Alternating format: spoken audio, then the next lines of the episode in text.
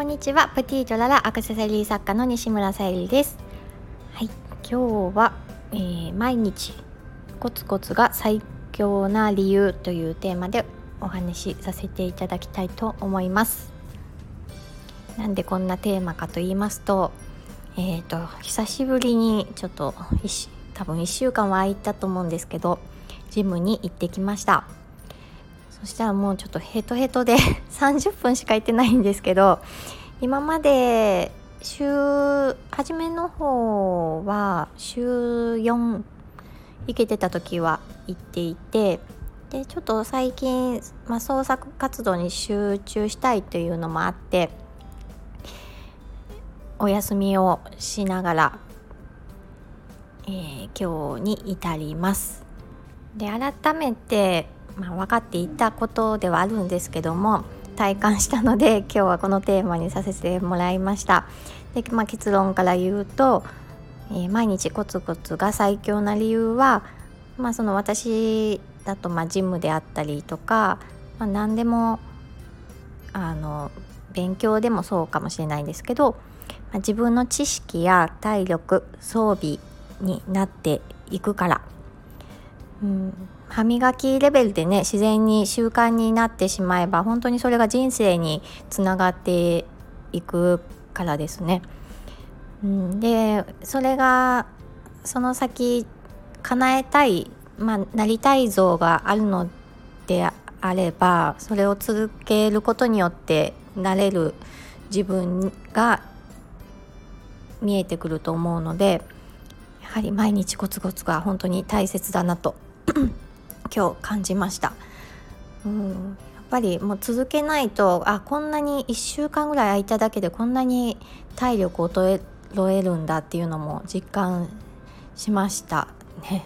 だから放っておくと本当に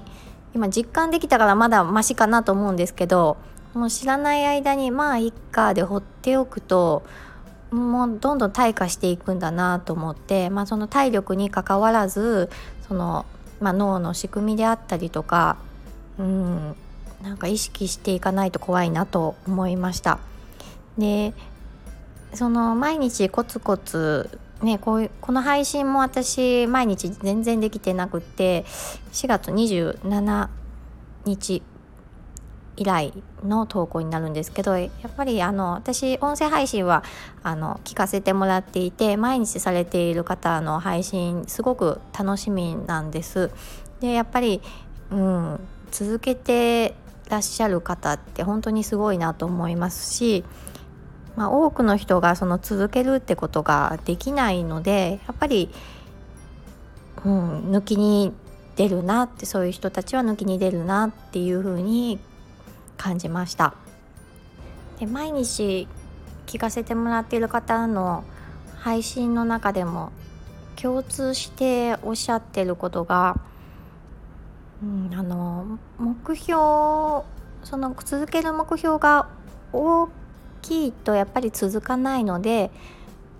あのそうですね。できそうなことからまずは毎日できそうなことからやってみるっていうのが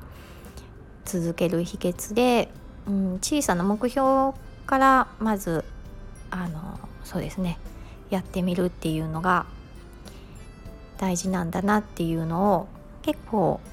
うん、私が聞いていらっしゃる方皆さん配その内容を、まあ、言い方は違えど配信されているので、うん、続けてる方の共通点なのでもうそれは間違いなく あの実施されていることなのであとは行動を起こしていくのみということで私も、えー、コツコツ続けていけるように頑張りたいと思います。はい、で明日はあのお話は変わりまして母の日ということで今日も、えー、新しくあのハーバリウムポットというものを作っているんですがそちらの方ご購入いただきましてお渡し無事できてちょっとホッとしております。はい皆さんどんなものをお渡しされるんですかね？なんかそうかそう考えていったらその、ね、私の、まあ、40代世代とかって母の日にあげる側でもあり子供からもらう側の方っても多くいらっしゃるので私自身が今子供いないのでわからないんですけどあなんかすごく素敵だなと思ってね、自分は何をあげて子供さんから何をもらうんだろうっていう。ちょっと私にはない環境なのですごく、うん、あのうら羨ましいというか、うん、なんか温かくていいなっていう風に勝手にイメージしてるんですけど昨日もちょっとね友達に会ったりして友達の子供さんとかとも会話した中であなんかあの素敵だなと思ってあの見さ客観的に見させてもらってたので。うん。本当ねなんか幸せな形っていろいろねあって。で幸せと思う環境もその人それぞれ違うと思うので。いろんなねあの幸せの形を、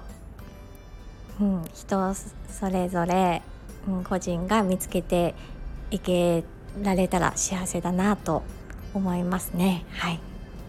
今日も聞いてくださりありがとうございます。プティとララさゆりでした。